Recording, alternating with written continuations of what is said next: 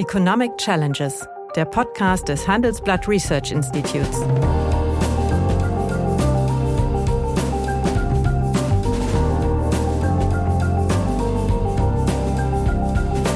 Bert Rürup, der Chefökonom des Handelsblatts, diskutiert mit Michael Hüter, dem Direktor des Instituts der deutschen Wirtschaft, wöchentlich aktuelle wirtschaftliche Herausforderungen für Deutschland wie für die Weltwirtschaft. Ja, hallo. Guten Tag, meine Damen und Herren. Hallo, lieber Michael. Grüße dich, Bert. Ja, die EZB will ja nun endlich äh, aus ihrer Niedrigzinspolitik aussteigen. Vor dem Hintergrund, dass die Inflationsraten nicht nur in Deutschland, sondern in allen Ländern der Währungsgemeinschaft so auf einem Rekordniveau von um die 7,5 im Vergleich zum Vorjahr liegen. Meiner Ansicht nach ist ein wirklich schneller Rückgang dieser Preisdynamik nicht zu erwarten. Und deswegen gehe ich davon aus, äh, dass in den kommenden Tarifrunden keine Gewerkschaft äh, weniger als acht bis neun Prozent fordern kann. Und das ist noch relativ wenig. Und hinzu kommt, dass von dem Hintergrund der demografischen Entwicklung kaum mit, sagen wir mal, arbeitsmarktpolitisch negativen Konsequenzen mit ihnen zu rechnen ist. Nämlich wir laufen ja in einen Arbeitskräftemangel hin. Deswegen fällt es den Arbeitgebern meines Erachtens relativ schwer, da eine harte Linie zu zeigen. Wie siehst du das? Ja, die harte Linie heißt ja immer, ist man letztlich bereit, einen Streik ja, in, in Kauf zu nehmen. Streik. Ne? Und äh, wie lange und mit welchen ja. Kosten. Wir haben ja auch in den letzten Jahren gelernt, dass die Streikstrategien der Gewerkschaften sich verändert haben, sehr punktuell, aber mit größerem ja. Schaden, sodass die Streikkassen der Gewerkschaften äh, nicht so stark beansprucht werden, gleichzeitig die Unternehmen aber einen größeren Schaden haben. Also insofern ist Streik ein bisschen zur Ultima Ratio letztlich der Tarifauseinandersetzung geworden, wenngleich in bestimmten Bereichen wie Verdi äh, die Konfliktintensität natürlich auch zugenommen hat. Ja, aber, aber andererseits ein, ein, ja? eine Zwischenmerkung. Also, aber man muss doch realistischerweise sagen, äh, man kann eigentlich, äh, Deutschland kann eigentlich für die großen DGB-Gewerkschaften dankbar sein. Nämlich, die nehmen hier über, immer gesamtwirtschaftliche Verantwortung, die setzen doch immer seit mehr als 20 Jahren das Beschäftigungsziel vor das Einkommensziel. Das ist richtig, ähm, aber man muss auch die strukturell unterschiedlichen Positionen der Gewerkschaften sehen. Du kannst das sehr genau beobachten, dass Verdi sehr viel streikfreundlicher ist, auch bei einer sehr viel disparateren äh, erwerbstätigen mhm. Struktur ähm, als beispielsweise die Chemie. Und äh, wenn man sich die Mitgliederzahlen anschaut, Verdi gewinnt äh, im Grunde durch Streikaktivitäten trendmäßig Mitglieder dazu.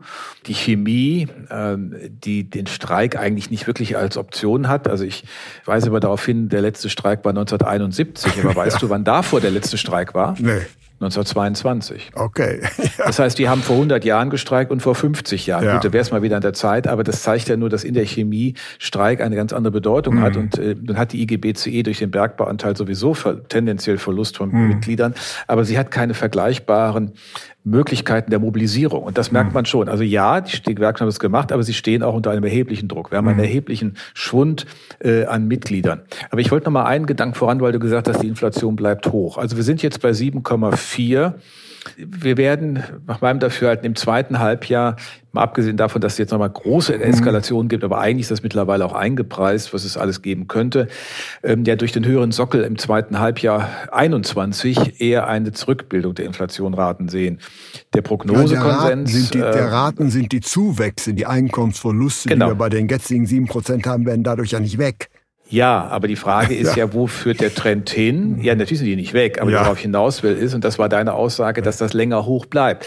Ich glaube schon, dass es länger über dem der Preisnorm der EZB bleibt. Aber ich will nochmal, das zeigt auch der Prognosekonsens, der für 2023 drei Prozent mhm. Präter propter äh, der Inflation, mhm. der Konsumentenpreisinflation für die Eurozone sieht und auch für Deutschland ja. ähnlich. Das heißt also, auf der einen Seite folgt daraus, natürlich ist das nicht weg und dieser Kaufkraftverlust ist da. Ist da. Und eigentlich müssen an diesem allgemeinen Schock auch alle beteiligt werden. Das betrifft aber die gesamte Volkswirtschaft. Das ist ja kein Verteilungskonflikt in der Volkswirtschaft. Das ist ja nicht durch eine überschäumende Nachfrage oder mhm. irgendwas zustande gekommen, sondern in erheblichem, über 50 Prozent sind das alles Energiepreise, vor allen Dingen Entwicklung der Haushaltsenergie, Heiz- ja. und Kraftstoffe. So, und daran ist aber die Volkswirtschaft als Ganzes beteiligt, denn gleichermaßen sind ja auch ähm, die Erzeugerpreise und die Importpreise äh, auf der Unternehmensseite betroffen. Deswegen muss man gucken, wie geht man damit um.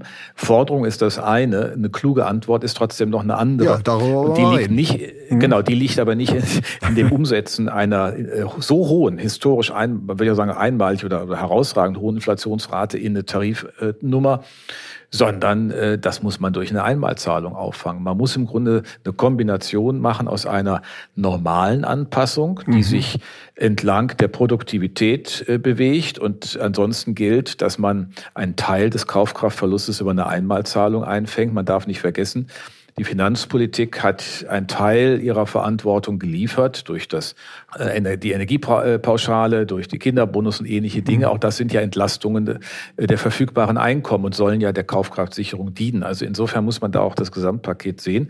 Aber die Frage ist, wie viel Pfiffigkeit bringt man in diese Tarifabschlüsse rein, dass das tabellenwirksam wird äh, mit einer Rate, die irgendwo da liegt, wo die Forderung liegt, oder selbst bei der Hälfte kann ich mir in der Tat nicht vorstellen, sondern man wird gucken, dass man diese Kaufkraft, diesen Entzug in diesem Jahr versucht auszugleichen mit Einmalzahlungen und dann guckt, was kann dauerhaft Ja, aber das kann man doch nicht, nämlich der Einnahmeverlust, der Einkommensverlust ist doch permanent und den einen permanenten Einkommensverlust kann ich doch nicht durch eine Einmalzahlung kompensieren. Nach einer kurzen Unterbrechung geht es gleich weiter. Bleiben Sie dran. Wie geht es weiter mit der Europäischen Union?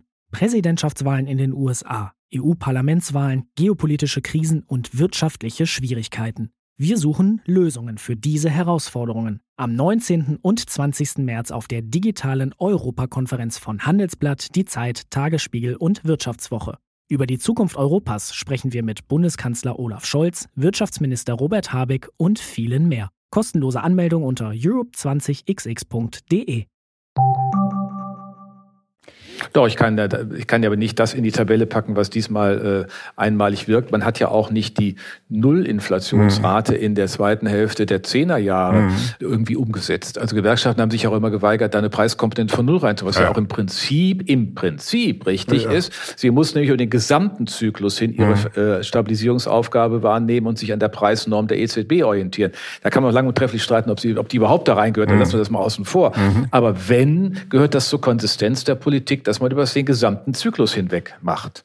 Ja. Und das äh, muss man Ihnen noch sagen. Also ich, man kann sich nicht in der einen Phase hinstellen und sagen, ja, wir sind jetzt total verantwortlich, wir, wir äh, stabilisieren die Inflationsraten von unten, wenn die mhm. Inflation mhm. bei Null ist und setzen die Preisnorm von zwei ein, was man ja durchaus begründen kann. Aber hinterher, wenn die mal bei acht ist, tun wir so, als wenn wir dann die aktuelle einsetzen. Das geht natürlich nicht. Gut, also du meinst die trendmäßige, aber Fakt ist, wenn äh, ich äh, Gewerkschaftsfunktionär wäre, würde ich darauf hinweisen, dass natürlich aufgrund der demografischen Entwicklung wir tendenziell tendenziell in einen Fachkräftemangel reinlaufen. Und dann muss man natürlich auch, sagen wir mal, solche Forderungen vor diesem Hintergrund sehen, nämlich dass also eine in Anführungsstrichen überschießende Tarifforderung in der gegenwärtigen Situation zur Entlassung von Facharbeitern führen wird. Gerade in den äh, DGB-Bereichen, die wir hier gerade thematisieren, ist doch wohl nicht zu erwarten. Naja, also ich wäre mal vorsichtig. ähm, der Fachkräftemangel ist das eine. Das haben wir auch vielfach beschrieben ja. und da waren wir schon lange sehr viel deutlicher. Da waren andere gesagt, es gibt den Fachkräftemangel ja. nicht. Da warst du auch damals skeptischer. Aber es, wir sind im Augenblick in einer Situation, wo gerade der industrielle Bereich in, vor enormen Unsicherheit und ja. Transformationsaufgaben steht. Und da hinein ähm, ist es nicht sicher, dass die Beschäftigung hoch bleibt. Wer sagt mhm. das denn?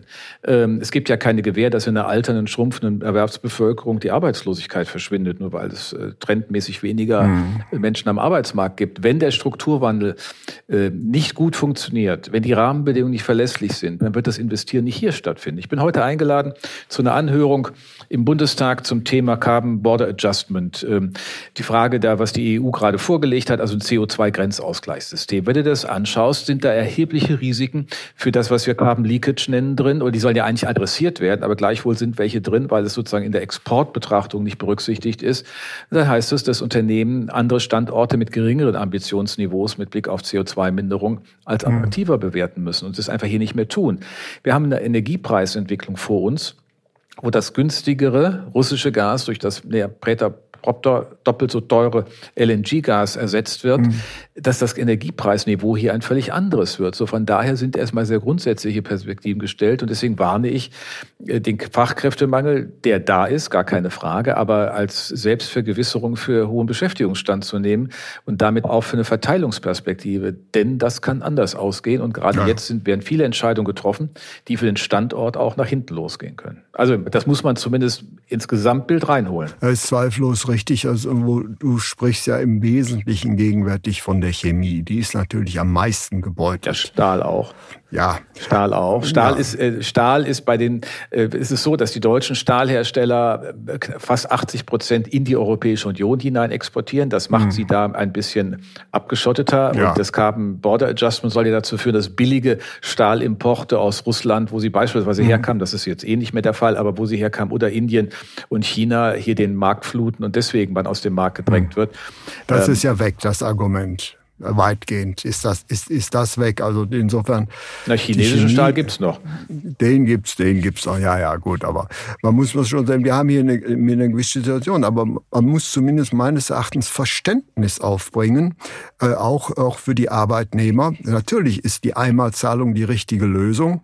Aber das bedeutet doch, dass man letztlich den Realeinkommenverlust, der in der ersten Hälfte dieses Jahres hingenommen ist, perpetuiert.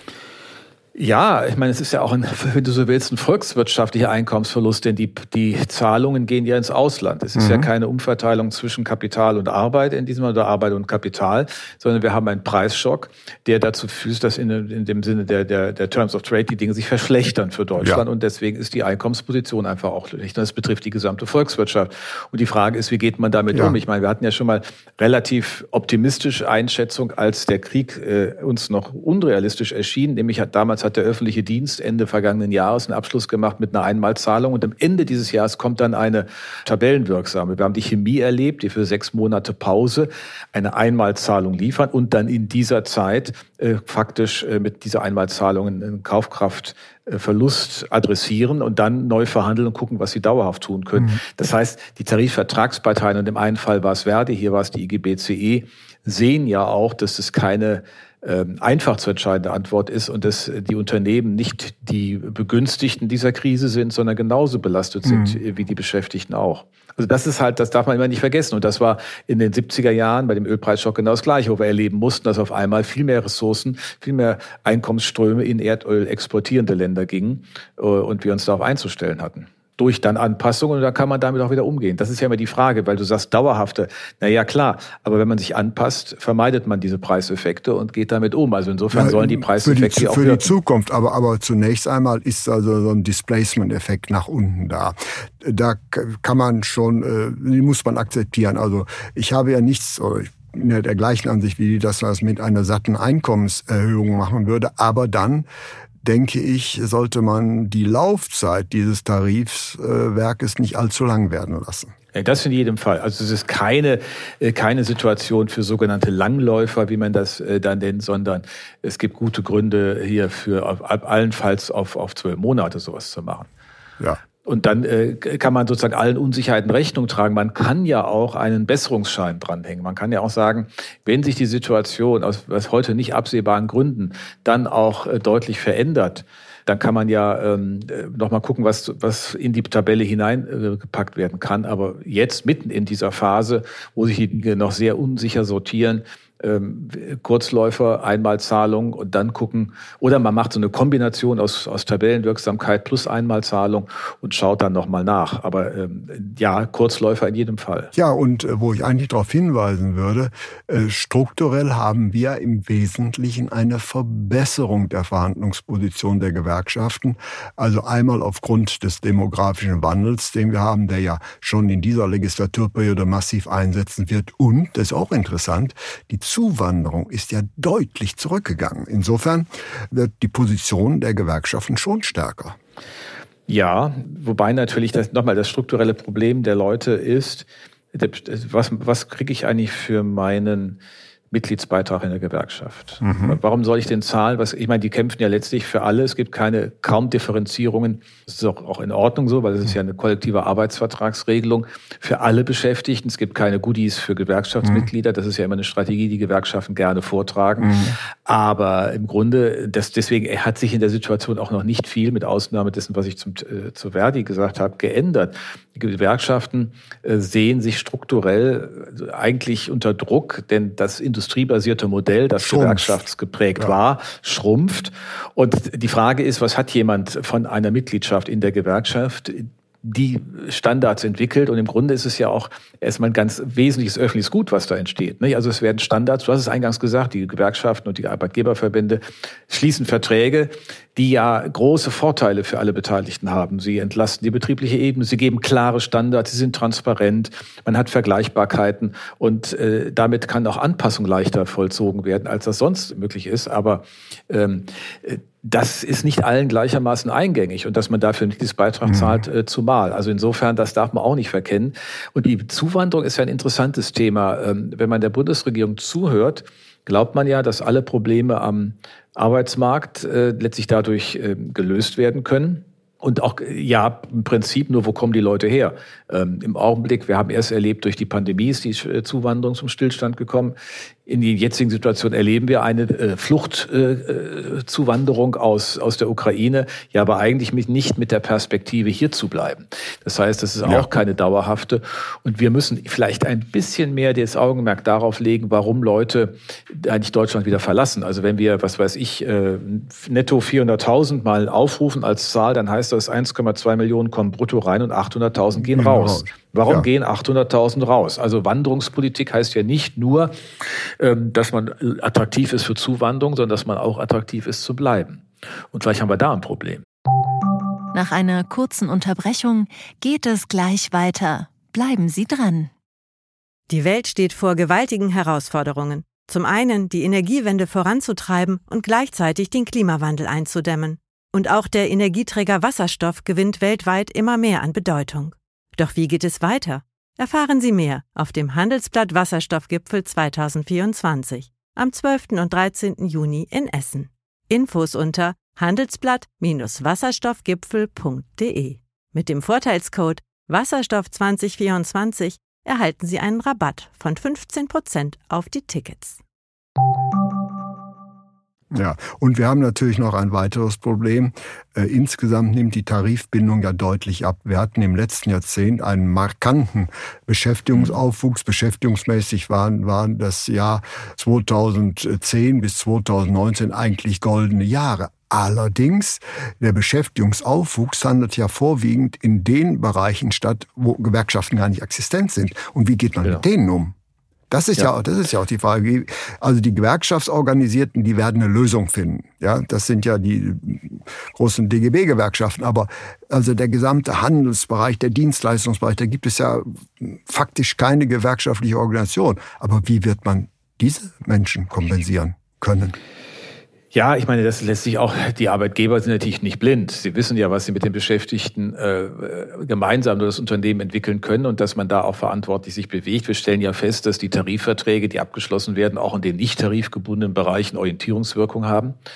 Ähm, und natürlich sind die Bereiche, also Handel und bestimmte Dienstleistungsbereiche durch Verdi durchaus abgedeckt. Das war ja damals mhm. auch ein eine mutige Reform aus dem ÖTV-Bereich und Angestelltengewerkschaft da etwas zusammenzubasteln. Das ist ja jetzt auch schon über 20 Jahre äh, wirksam Verdi. Das ist sicherlich ein wichtiger Bereich, aber es sind eher so die technologischen neuen Themen, ja. da wo wir Gewerkschaften nicht wirklich verankert sehen, also in bestimmten gesellschaftlichen Bereichen ja. Und äh, man muss aber auch sehen, Gewerkschaften haben manchmal auch Schwierigkeiten natürlich mit dem Zuwanderungsthema gehabt. Du hast es indirekt angedeutet, mhm. weil Zuwanderung schwächt natürlich die Verhandlungsposition, ja, weil das Arbeitsangebot flexibler wird. Aber mittlerweile sehen sie auch, dass wenn Zuwanderung nicht stattfindet, wir bestimmte Leistungen gar nicht anbieten können. Also der Sachverständigenrat Deutscher Stiftungen für Integration und Migration hat gerade ein Papier vorgelegt äh, über die Arbeitsbedingungen von Zugewanderten im Gesundheitswesen. Äh, und sie sagen, wenn wir die nicht hätten, dann wäre äh, das deutsche Gesundheitswesen schon in einem Kollaps gewesen ohne Pandemie. Klar. Also äh, das zeigt ja, es ist gar nicht mehr die Frage beim Thema Zuwanderung, ändert das jetzt die Machtverhältnisse äh, zwischen Arbeit und Kapital, sondern sind wir überhaupt in Lage, durch die damit möglichen Grund Lastangebote äh, mehr zu tun. Und das ist, glaube ich, langsam Gewerkschaften angekommen. Deswegen hat sich ja auch in der gewerkschaftsnahesten mhm. Partei der SPD da etwas zur äh, Zuwanderung verändert. Und die sind auch bereit, mhm. jetzt auch noch ein Punktesystem hinzuzufügen, wie das in Kanada schon mal üblich ist und uns noch mehr das noch zu erleichtern. Aber trotzdem glaube ich, die große Erwartung, dass, dass Millionen nach Nein. Deutschland zuwandern in einem Wettbewerb der Standorte. Wir sind attraktiv, das würde ich schon so sehen. Aber es reicht nicht, wenn wir in Europa hin und her laufen, sondern wir müssen müssen dann ja, schon Und wir haben das große Handicap unserer Sprache. Nicht? Das ist genau. ein, eindeutig, eindeutig ein Zuwanderungshandicap. Aber, aber noch einmal, wir haben ja zunehmend auch das, das Problem, dass es, wie gesagt, Bereiche gibt, wo es keine, sagen wir mal, Flächentarifverträge gibt. Äh, bedeutet das, das, was du vorschlägst, die Einmalzahlung Kurzlaufzeit, bedeutet das nicht makroökonomisch einen Rückgang der Lohnquote? Also wenn wir in diesen Phasen ja noch erhebliche Kostensteigerungen haben, glaube ich nicht, dass die Unternehmenserträge mhm. überproportional ansteigen. Das kann sich, äh, ohne dass ich mir Details angeschaut mhm. habe, durchaus äh, relativ stabil äh, zeigen. Mhm. Aber normalerweise haben wir einen Anstieg der Lohnquote, wenn die Beschäftigung äh, expandiert. Das haben wir ja auch ja. in den äh, letzten zehn Jahren, dieser Dekade bis, bis zur Pandemie gesehen. Wir sind übrigens auch in den Prognosen, wenn ich nochmal sagen darf, im Augenblick gehen wir schon davon aus, dass auch nächstes Jahr die Beschäftigung weiter steigt und wir dann äh, ein historisches Höchststand seit der Wiedervereinigung nochmal ja. wieder überschritten oder erreicht haben. Aber das, wie gesagt, in einer solchen Phase des Strukturwandels ist das auch alles nicht, äh, ja. äh, nicht so gewiss. Aber die Lohnquote, glaube ich, ist da nicht so zwingend gefährdet, denn das sind ja vor allen Dingen auch Bereiche, äh, wenn man dort sich anschaut, was passiert beispielsweise durch die staatliche Aktion. Äh, wir reden jetzt mal gar nicht mhm. über Lohnempfänger, aber es ist ja richtig, dass der Staat im Transferbereich auch kompensiert. Da gibt es mhm. ja gar keine andere Möglichkeit. Mhm. Das heißt ja nichts anderes, dass er aber von unten her das Anspruchsniveaus auch für äh, grundsicherungsnahe mhm. Vergütungen verändert und damit letztlich auch dort ähm, die Messlatte äh, anhebt und äh, den mhm. Arbeitgebern im Grunde auch ein Signal gibt, dass sie diese Dinge unabhängig von ihrer eigenen Motivation natürlich ins Blick nehmen müssen. Ja, und erschwerend kommt natürlich hinzu, alle, sagen wir mal, Prognosen, die wir jetzt machen für den Rest dieses Jahr für nächstes Jahr, sind bei realistischer Betrachtung ja schlicht Makulatur.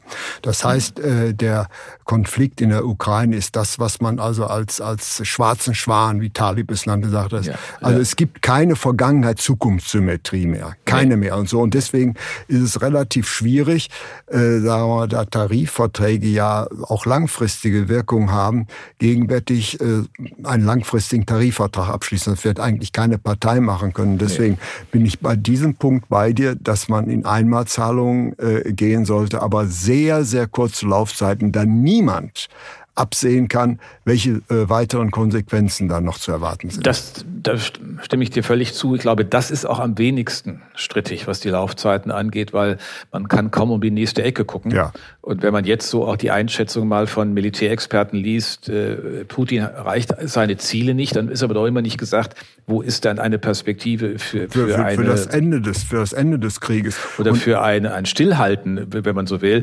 Ähm, äh, ist das dann erreicht, wenn die Ukraine die Russen äh, rausgeschoben hat äh, aus ihrem Territorium? Das ist der berechtigte Anspruch, den die haben können. Was heißt das für die Russen? Ähm, wie werden die darauf reagieren? Ähm, sind ja auch offensichtlich in der Ausrüstung überfordert, auch in den taktischen Waffen nicht mehr so einfach. Da wirken sich die Sanktionen auch nicht mehr so einfach handlungsfähig. Insofern bleibt das ja überhaupt nicht einschätzbar. Also insofern, mhm. das, was keiner mag, ist sozusagen eine dauerhafte äh, Konfliktsituation, wo hier und da rumgeschossen wird, aber nichts, nichts passiert. Aber dass man mit Putin eine sinnvolle Lösung hinbekommt, bei der er einfach eingestehen muss, er hat seine Ziele nicht erreicht. Also das kann, das kann ich mir nicht vorstellen. Der wird alles versuchen, das zu verhindern. Das heißt aber, der Konflikt bleibt unbeherrschbar, auch in seiner Einschätzung für das Ökonomische. Und er wird natürlich die, äh, sagen wir Weltwirtschaft, die Dynamik deutlich bremsen und damit also äh, auch das, unser ganzes Geschäftsmodell in Frage stellen. Insofern glaube ich, laufen wir äh, nicht nur was die Tarifverhandlungen und die Beschäftigung, doch die Beschäftigung, da bin ich relativ optimistisch. Wir werden demografisch bedingt, also wenig Arbeitslose kriegen, das ist einzig gut an unserer demografischen Entwicklung. Aber äh, die wirtschaftliche Dynamik dieses äh, dritten Jahrzehnts, in dem wir uns gegenwärtig befinden, wird meines Erachtens äh, aus einer Vielzahl von Gründen schwächer ausfallen, die, die im letzten Jahrzehnt. Und dass deswegen ein großer Spielraum. Für kräftige Einkommenssteigerungen sowohl bei den Gewinnen als auch bei den Löhnen meines Erachtens nicht mehr vorhanden ist. Genau, das war ein Punkt. Das ist ja etwas, was man insgesamt sehen muss. Ähm, und es ist auch zu erwarten, das zeigt sich ja auch, dass Europa der am stärksten betroffene Kontinent ja. ist, weil wir einerseits diese Transformation haben, aber die besondere Abhängigkeit auch durch die geografische Nähe äh, von Russland. Man sieht, es betrifft ja nicht nur Deutschland mit dem Gas, die Ungarn mit dem Öl, ja. Österreich mit dem Gas noch ganz anderen abhängig. Und Österreich hat ja auch keinen keinen Küstenzugang, äh, wo sie LNG-Terminals sind, also sie sind noch ganz anders äh, abhängig. Deswegen geht da nichts von gleich auf jetzt. Das sind durchaus kostenintensive und mühsame Umstellungsprozesse, aber die betreffen Europa. Und das heißt ja, dass USA mit ihrer günstigen Energie einen großen Vorteil haben. sind ja quasi autark. Genau, wir werden möglicherweise eine Reihe von Verlagerungen auch in die USA sehen, wenn das Thema der Energiekosten sich in dieser Weise manifestiert. Denn durchzuhalten, bis hier irgendwann die Erneuerbaren den Kostenminimierungseffekt wieder auslösen, das ist ja nicht, äh, ist ja kein äh, kurzer Zeitraum. Das wird Unternehmen in ihren Perspektiven, die vielleicht drei, vier Jahre nach vorne schauen, äh, nicht wirklich beruhigen. Also der Standort steht auch unter Druck, auch das gehört dazu. Ja, wir haben, wir haben einen doppelten Druck. Wir haben natürlich auch die Energiewende, so richtig sie ist, sie ist ja ökonomisch natürlich nicht kostenlos und bestimmt nicht wachstumsfördernd. Und jetzt kommt natürlich dieser exogene Schock hinzu, also mhm. eine ökonomisch in Anführungsstriche unangenehmere Welt, schlechtere Welt kann ich mir eigentlich nicht vorstellen, als in der wir jetzt rein leben. Ja, und da muss man dann auch manchmal mit äh, sehr begrenzten Steigerungen bei den Löhnen auch zurechtkommen, beziehungsweise auch diesen Einkommensverlust in einer gewissen Weise akzeptieren. Hoffen wir auf die Einsichtsfähigkeit der Tarifvertragsparteien. Vielen herzlichen Dank für dieses etwas äh, triste Gespräch, aber deswegen nicht weniger realistische. Ein tristes Gespräch immerhin an einem sonnigen Tag. Gut, Dankeschön. Ja, meine Damen und Herren, wenn Ihnen ja, die Gespräche, die wir führen, über ökonomische Themen gefallen, dann habe ich dann noch ein neues Angebot für Sie, was Sie interessieren könnte. Nämlich mehr aktuelle Wirtschaftsinformationen finden Sie unter handelsblatt.com slash global und natürlich äh, in den einschlägigen Hinweisen in meinem wöchentlichen Newsletter der Chefökonom.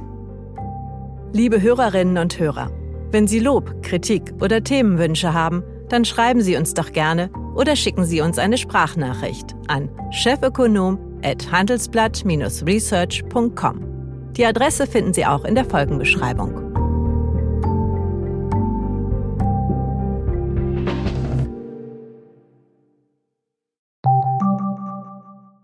Die Welt steht vor gewaltigen Herausforderungen. Zum einen die Energiewende voranzutreiben und gleichzeitig den Klimawandel einzudämmen. Und auch der Energieträger Wasserstoff gewinnt weltweit immer mehr an Bedeutung. Doch wie geht es weiter? Erfahren Sie mehr auf dem Handelsblatt Wasserstoffgipfel 2024 am 12. und 13. Juni in Essen. Infos unter handelsblatt-wasserstoffgipfel.de. Mit dem Vorteilscode Wasserstoff 2024 erhalten Sie einen Rabatt von 15% auf die Tickets.